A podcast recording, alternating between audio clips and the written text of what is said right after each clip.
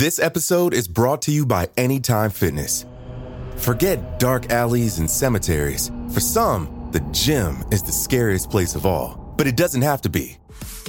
With a personalized plan and expert coaching, Anytime Fitness can help make the gym less frightening. Get more for your gym membership than machines. Get personalized support anytime, anywhere. Visit AnytimeFitness.com to try it for free today. Terms, conditions, and restrictions apply. See website for details. October 31st, 1810, an army of over 60,000 people made its way north to Mexico City, the viceregal capital of New Spain. Spirits were high. This motley military, comprised mainly of native Mexican peasants, had just defeated a Spanish royalist force of 7,000 soldiers the day before. However, not everyone in the caravan shared the optimism. Riding up front, dressed in his iconic black ecclesiastical robes, was Padre Miguel Hidalgo, the leader of this revolutionary army. Miguel knew that his cause was just. For too long, the Spanish colonial government had imposed an unfair racial caste system that economically exploited those not born in Spain. Taking Mexico City could be the decisive blow that would ensure total triumph for the revolution. The victories that had led to this point came at an incredible cost. Not only had thousands of soldiers died, but civilians, the people Miguel was fighting for, had been slain as well. Mexico City had the largest population in all of New Spain, and the inevitable rampage would kill even more people and see large parts of the historic city destroyed. The two questions on Miguel's mind were Was victory worth the bloodshed? And if not, could he find another way to free his people?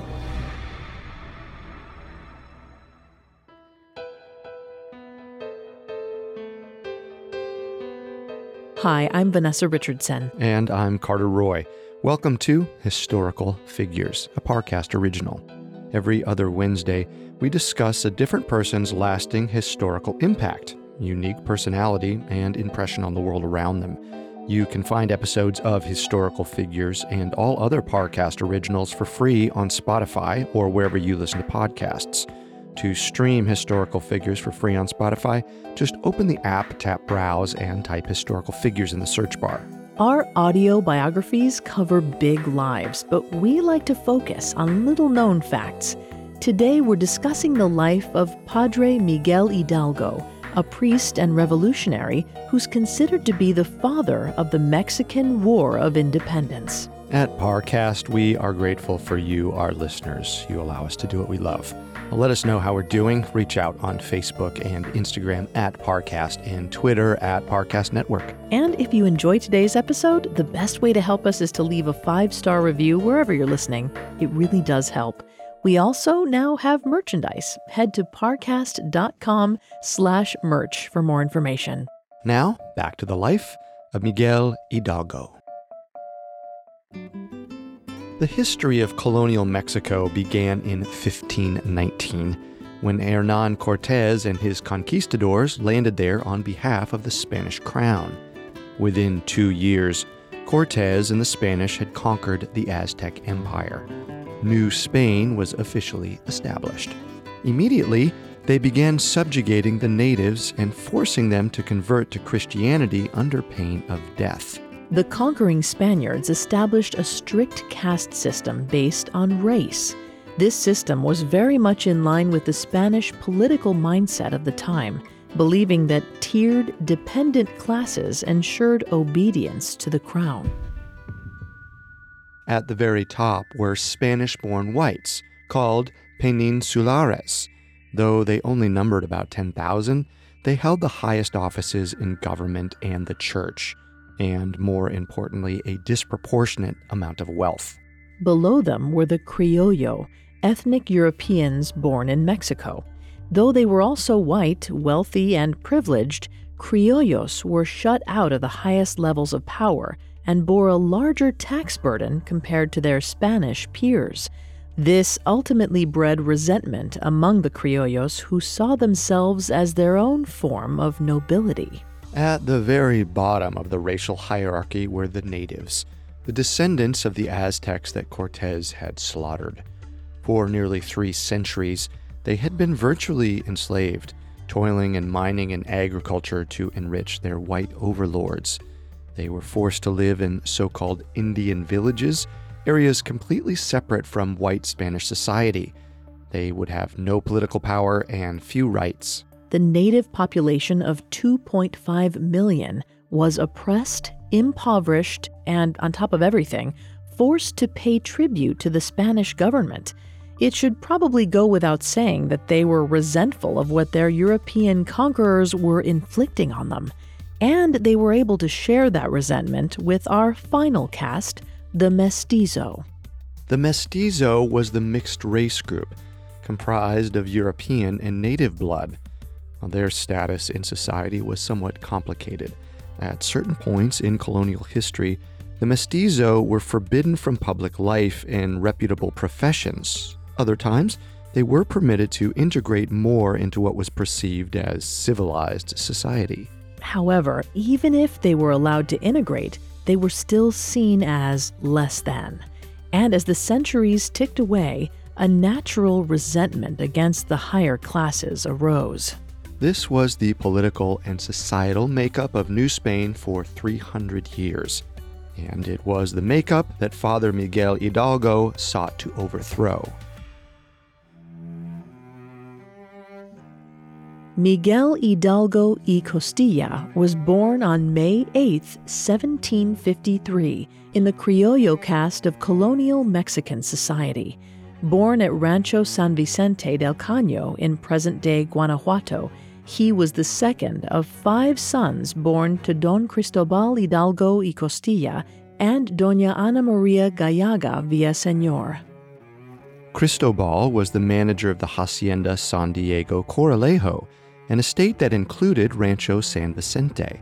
When he was younger, the religious Cristobal had intended on joining the priesthood.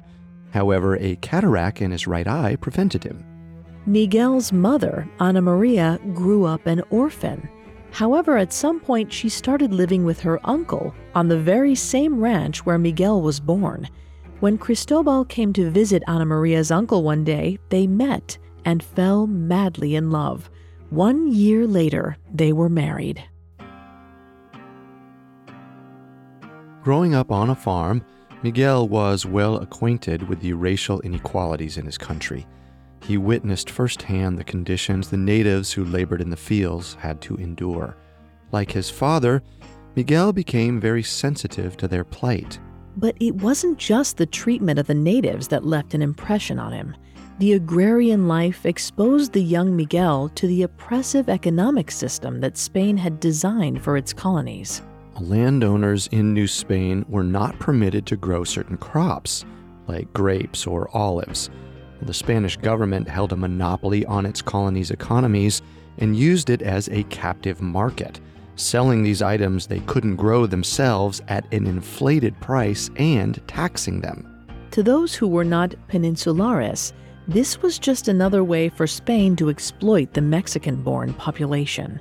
Its purpose was to show that there was no such thing as equality in colonial society. Well, despite all of this, Miguel loved his life on the farm. He loved being in the fields and learning about growing crops and raising animals. But his destiny wasn't to die with a plow in his hand. His father made sure of that. After teaching his sons how to read and write, Cristobal sent them off to further their education. In October 1765, 12 year old Miguel and his older brother Jose Joaquin made their way 65 miles south to the city of Valladolid, today known as Morelia. They attended the College of San Francisco Javier, an institution run by the Jesuits. Miguel excelled at his studies, impressing and earning the respect of his teachers. However, his time at the college would be cut short.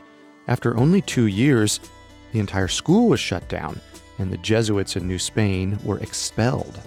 As educators in New Spain, the Jesuits had a great deal of influence on the minds of the young, especially the criollo. And one of the more controversial teachings the Jesuits preached was that overthrowing a ruler was acceptable so long as it was just. To King Charles III of Spain, this made the Jesuits, who are one of the more wealthy and influential Catholic orders, very dangerous. Colonial leaders looking to keep the caste system intact agreed. And when Charles expelled the Jesuits from New Spain, the Peninsulares were all too happy to follow their king's decree. Given how long he spent with these radical priests, it's likely that Miguel's years at San Francisco Javier would have contributed to the embers of rebelliousness burning inside him. Who knows what would have happened had he stayed under Jesuit tutelage? But Miguel's education wouldn't be derailed for long. In 1767, within a year of San Francisco Javier closing, Miguel returned with his brother to Valladolid and attended the College of San Nicolas Obispo to study the priesthood. Valladolid was an intellectual hub, especially for wealthy criollos. There's no doubt that Miguel felt invigorated by his return to the city. He dove headfirst into his studies and once again impressed his teachers and fellow students. His quick wit even earned him the nickname El Zorro, or the Fox. But he was fox like in other ways as well. Around this time, Miguel began to secretly read books that were forbidden by both the church and the government. It's unclear how he got his hands on these books or what specifically the books were. Suffice to say, they must have been rebellious in nature, and whatever ideas they were preaching, Miguel absorbed for later use. While Miguel was possibly reading about revolution in school, an actual revolution was happening right outside his window. Pedro de Soria Villarroel, a nearby native governor, had gathered a band of disgruntled natives and stormed the city of Valladolid. Pedro, like many in his social class, was frustrated about the conditions imposed on his people and wanted reform from the local colonial government. However, Pedro's uprising was quickly suppressed, and the native protesters were beheaded. The government's brutality against the natives profoundly impacted Miguel. Unable to accept the status quo, the incident inspired him to dedicate his life to freeing the downtrodden people of Mexico. Since his education had introduced him to thoughts of rebellion, Miguel knew that his path was in academia, and once he earned his degree in theology and philosophy in 1773, he was permitted to teach. Sometime in the mid to late 1770s, Miguel returned to Valladolid to teach at his old college of San Nicolas Obispo. He started off teaching Latin, but eventually moved into theology as well. In 1778, while still teaching, 25 year old Miguel became ordained as a priest in the Catholic Church. Years of studying theology had finally led to this moment, and he was able to share the honor with his older brother, Jose Joaquin, who also became ordained around the same time. Despite the new ordination, Miguel continued his role as educator.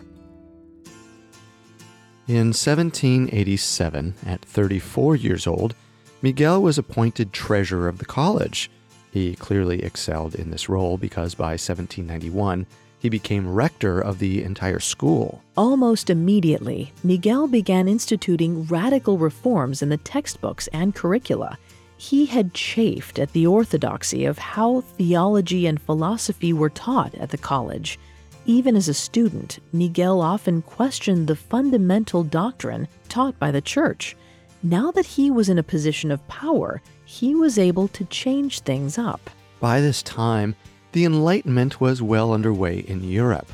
Radical new ideas like liberty, reason, religious tolerance, and a rejection of absolute monarchy were gaining popularity. A brave new intellectual world was being born, and Miguel wanted to be a part of it. However, these philosophies were suppressed in Spain and its colonies. Radical thought, like the Jesuits before, was a threat to the Spanish crown. He had to read these works in secret, many of them in French instead of his native Spanish. Rousseau, in particular, was a major influence on Miguel. His ideas about democracy and the natural rights of man spoke to the new rector, especially in regard to the mistreatment of the natives and mestizos.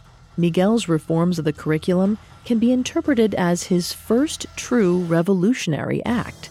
He wanted to free the minds of the next generation and open them up to new ways of thinking, regardless of what the government and church had ordered.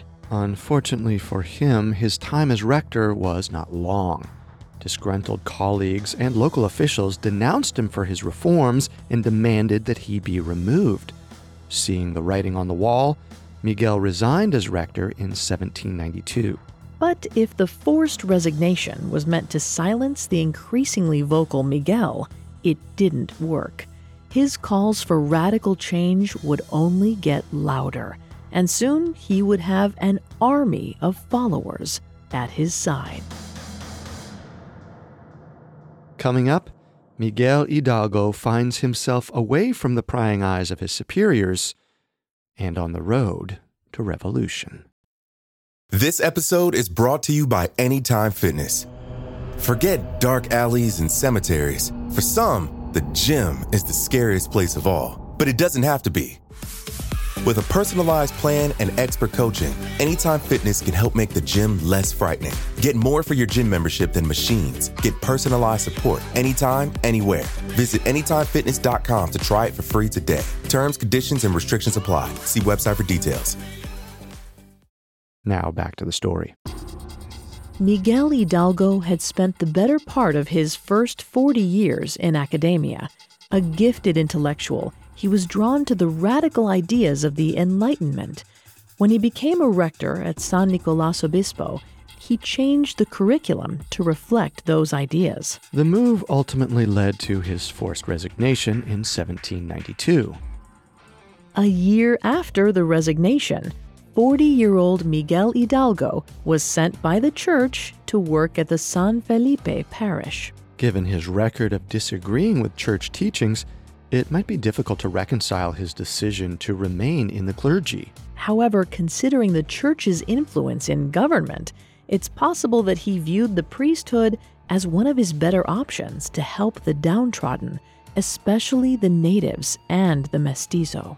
Whatever his reason, he remained in the priesthood, and despite the best efforts by the church to silence him, Miguel continued his subversive intellectual activities. In fact, being in a small town and further away from the watchful eye of church offices in Valladolid may have emboldened him to push boundaries even further. While serving as the priest in San Felipe, Miguel broke his vow of chastity.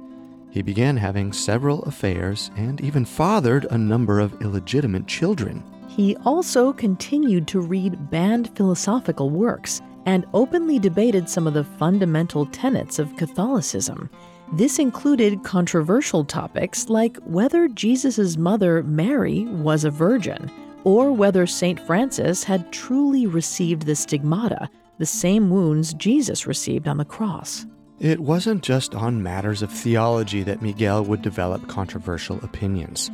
He also denounced kings as tyrants, inspired by the recent revolutions in the United States and France. The French Revolution held great sway over Miguel, so much so that his parish was dubbed Little France. Miguel's assistant, Garcia de Caraqueda, was an intellectual kindred spirit. The two men would spend their days discussing such radical ideas. However, Miguel's lack of discretion eventually caught up with him. His heretical ideas caught the attention of a friar named Manuel Estrada. Hearing Miguel's heresy and seeing his womanizing, Estrada reported him to the Holy Office in Valladolid, also known as the Inquisition. Evidently, Miguel did not expect the new Spanish Inquisition. The council was responsible for investigating heresy and crimes against the church, and Miguel had committed many of those. The Holy Office did a thorough investigation of the allegations against Miguel, and although they were able to find several witnesses, they ultimately decided not to punish him. What helped Miguel's case was that Estrada was known for exaggeration, and many of the witnesses they had called contradicted themselves. Miguel was also respected in the region, and prosecuting him would have potentially created more problems among the people. Facing the Inquisition forced Miguel to realize that he had pushed his luck. He recanted his heretical beliefs, which helped them close the investigation against him in 1801. Two years later, at the age of 50, Miguel was reassigned to the parish in Dolores, almost 200 miles from Mexico City. The reasons for the move were tragic. Miguel's older brother, Jose Joaquin, died that year, leaving the position of parish priest vacant. Miguel moved to Dolores with several family members, including four of his illegitimate children and their two mothers. Dolores was substantially larger than San Felipe, and with that larger population came more diversity. People from every racial group and economic class lived in the town of 15,000, and Miguel interacted with all of them. He brought them together at his home, hosting discussions and cultural evenings. Natives, mestizos, and criollos all found themselves under the same roof. They discussed the issues of the day and watched rudimentary performances of French plays translated by Miguel. In Dolores, Miguel found a new group of people to preach his radical ideas to, and in time, it too became known as Little France.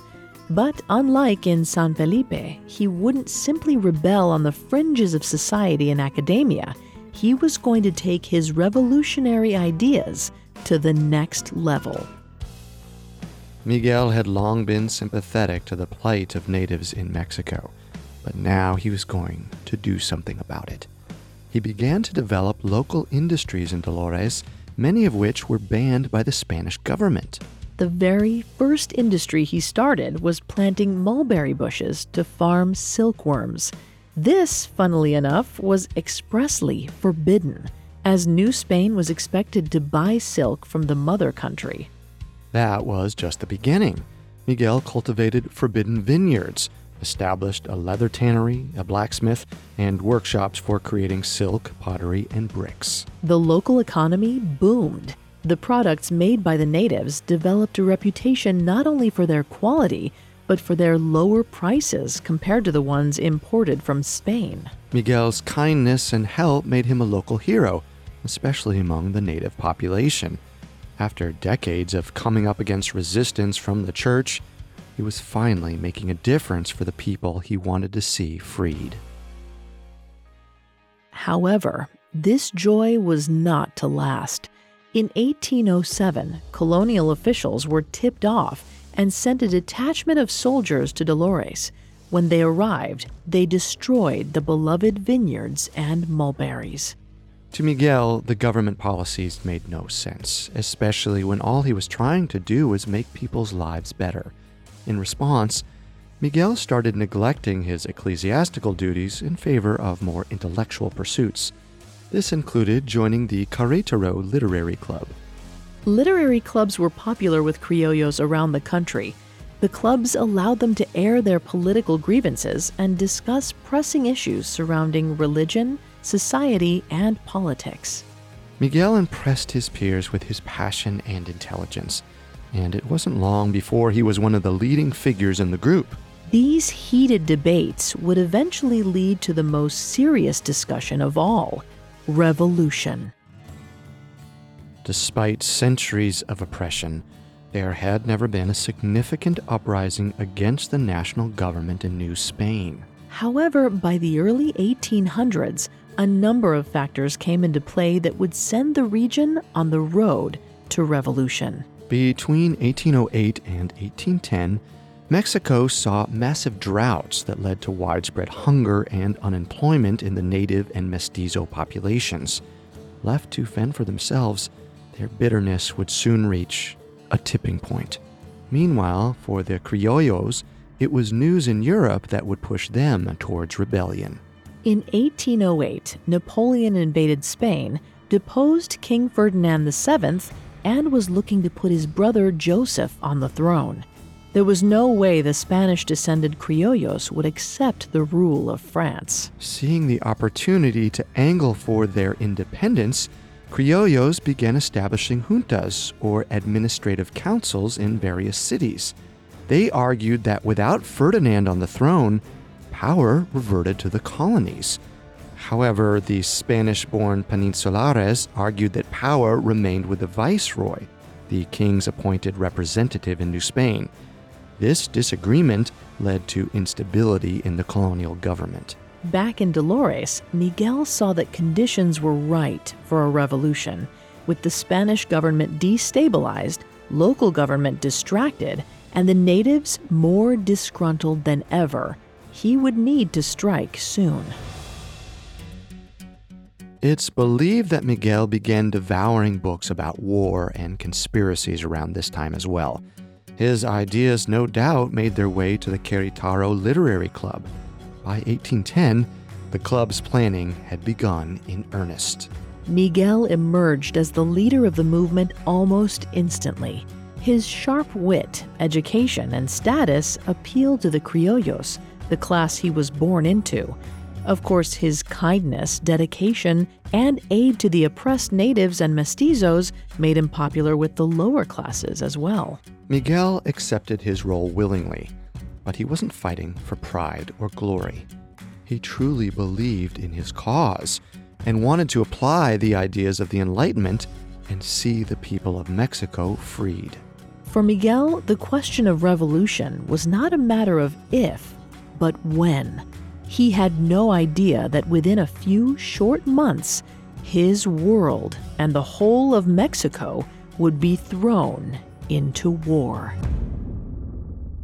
Coming up, the Mexican War of Independence takes off, and Padre Miguel Hidalgo cements his place in the nation's history. Now back to the story. In 1810, Father Miguel Hidalgo was ready for revolution. After decades of reading the ideas of enlightened thinkers and seeing the oppression faced by the natives, the mestizo, and the criollos, he had had enough. It was time to act. The 57 year old had turned his literary club into an incubator for revolt. But in order to fight the Spanish, he would need weapons. For that, Miguel turned one of his local factories into an armory stockpiling spears, machetes, slings, and even cannons. Numbers were also going to be key. The revolutionaries knew that a regional uprising would be crushed quickly. They needed to get support from around Mexico. First, he earned the support of Captain Ignacio Allende, a Spanish army officer who secretly switched sides and joined Miguel. Together, the pair spent several months traveling the country, talking to priests, local juntas, and other leaders. Eventually, they believed they had enough support and set a date for the revolution December 8th, to coincide with the fair at San Juan de los Lagos. They expected thousands to be there, mostly from the native and mestizo classes. With those numbers, a true revolution could begin. However, as the saying goes, when men make plans, God laughs.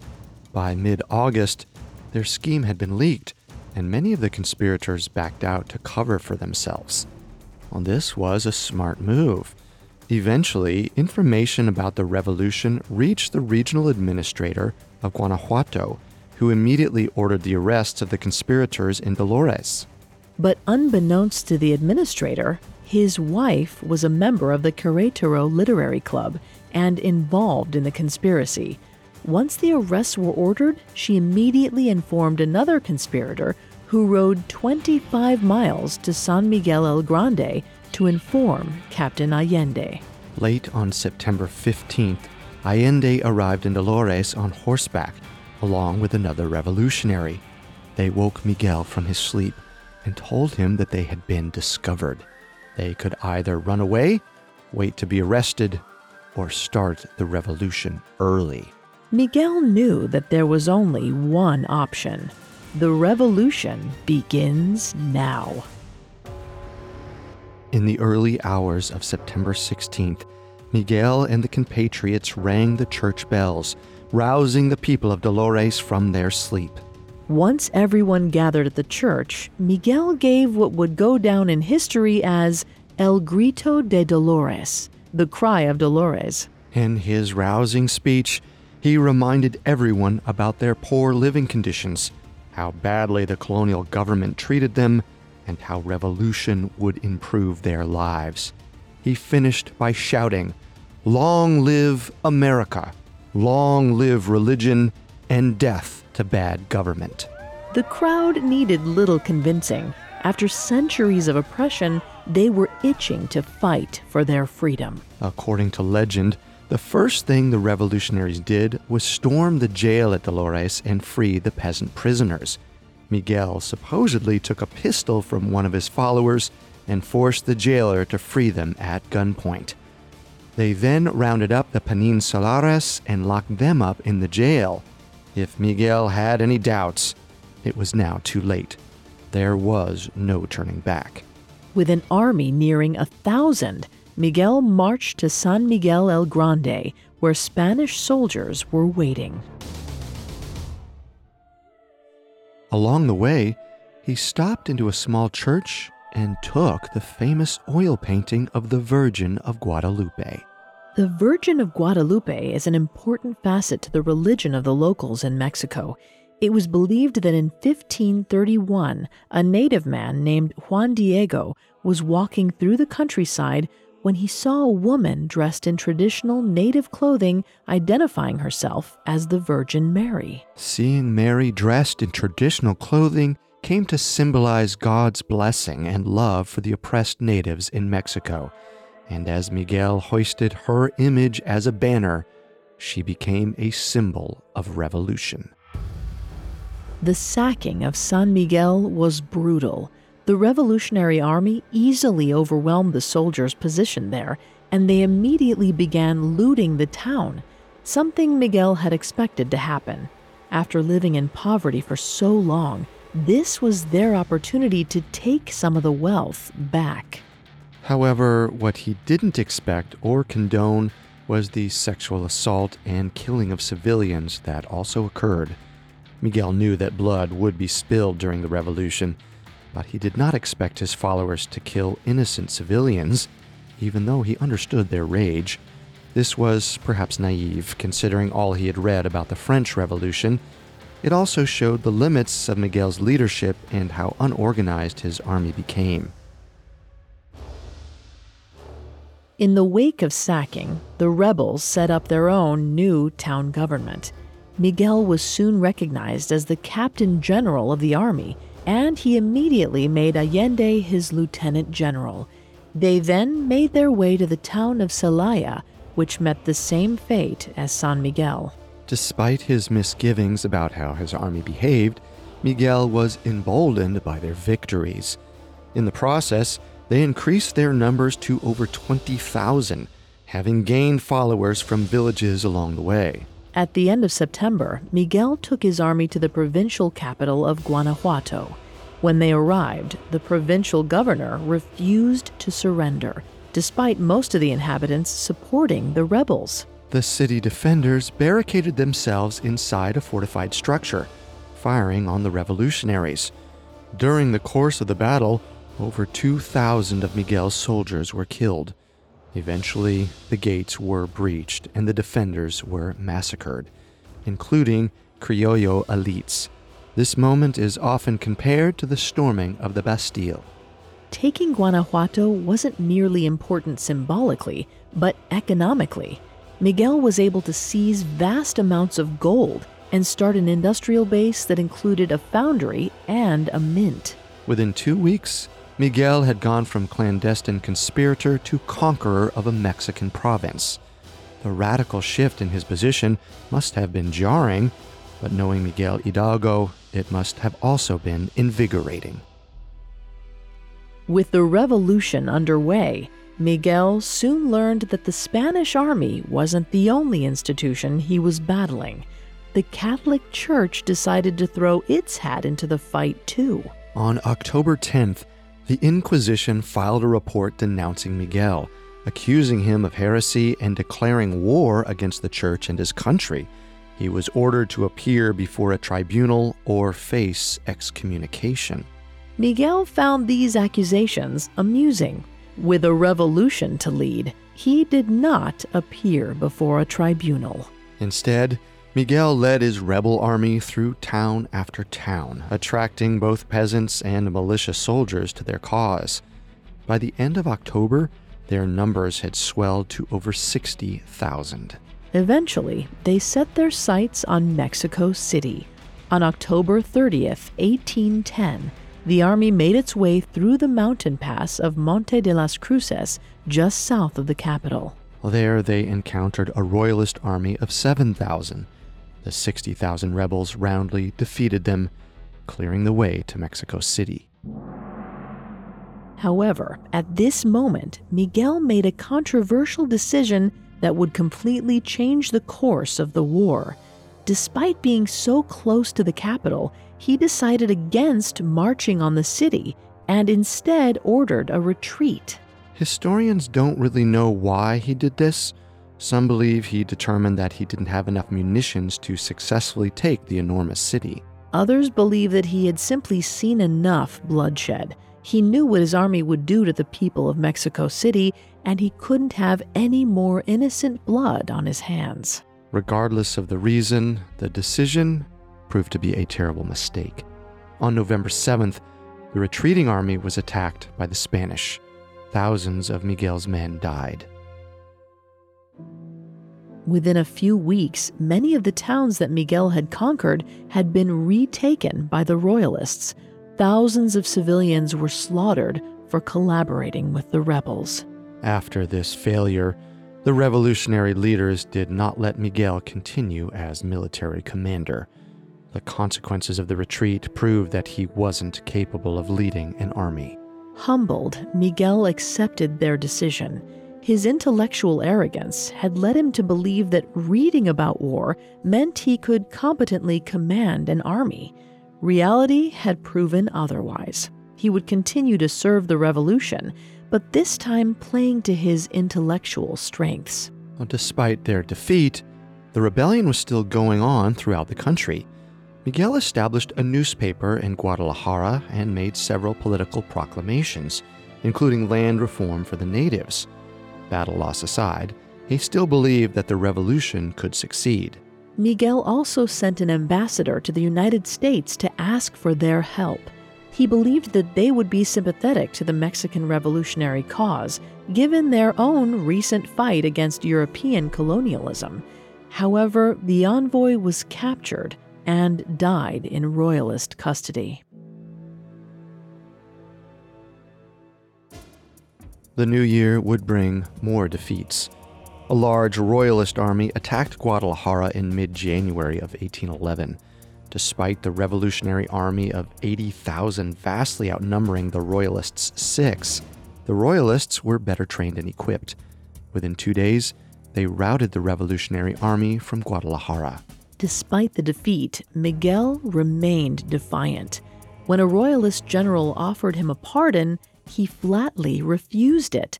To him, pardons were for criminals, not patriots. However, a defiant spirit would not be enough at this stage. They needed help. Since his envoy to the United States had been killed, he would now try to make it there himself. Miguel, Captain Allende, and a small escort made their way north towards New Orleans. However, they would never make it out of Mexico. A man named Colonel Ignacio Elizondo, frustrated with Allende, had defected over to the Royalists.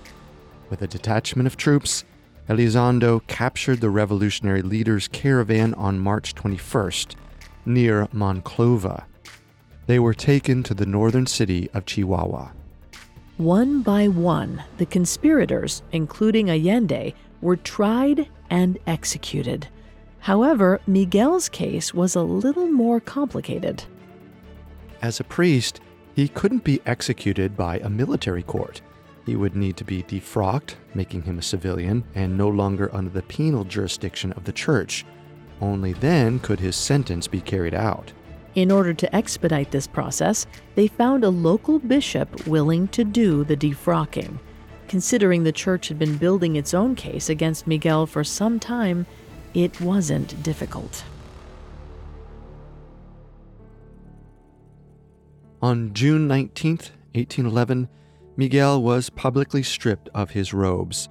A lesser man would have succumbed to shame, but the priest of Dolores maintained his dignity. His decorum unnerved the priests that were tearing his garments. On July 26th, he received his death sentence. Again, he maintained his composure. Despite his defeat, humiliation, and impending death, he never lost his faith. In his mind, he was going to be a martyr for a greater good. Four days later, the sentence was carried out. He was taken from his jail cell, escorted out to the courtyard, and placed before a firing squad. Defiant to the end, Miguel Hidalgo met the bullets of his executioners with his crucifix held above his head. On July 30th, 1811, the father of the Mexican Revolution was dead at the age of 58. However, the revolution would not die with him.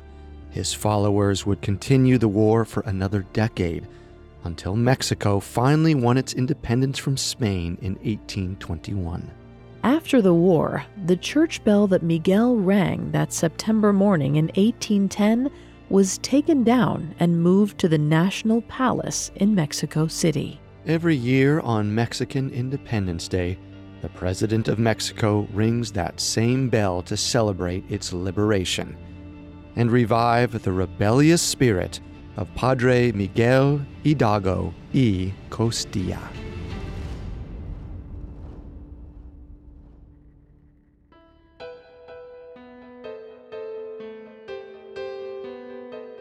Thanks for tuning in to Historical Figures. We will be back in two weeks with a new episode. You can find all episodes of Historical Figures and all other Parcast originals free on Spotify. Not only does Spotify already have all of your favorite music, but now Spotify is making it easy for you to enjoy all of your favorite Parcast originals, like Historical Figures, for free from your phone, desktop, or smart speaker. To stream Historical Figures on Spotify, just open the app, tap Browse, and type Historical Figures in the search bar. We'll see you next time. Historical Figures was created by Max Cutler and is a Parcast Studios original. Executive producers include Max and Ron Cutler. Sound design by Andy Waits, with production assistance by Ron Shapiro, Carly Madden, Freddie Beckley, and Joel Stein. This episode of Historical Figures was written by Nick Rosholt, with writing assistance by Kate Gallagher, and stars Vanessa Richardson and Carter Roy.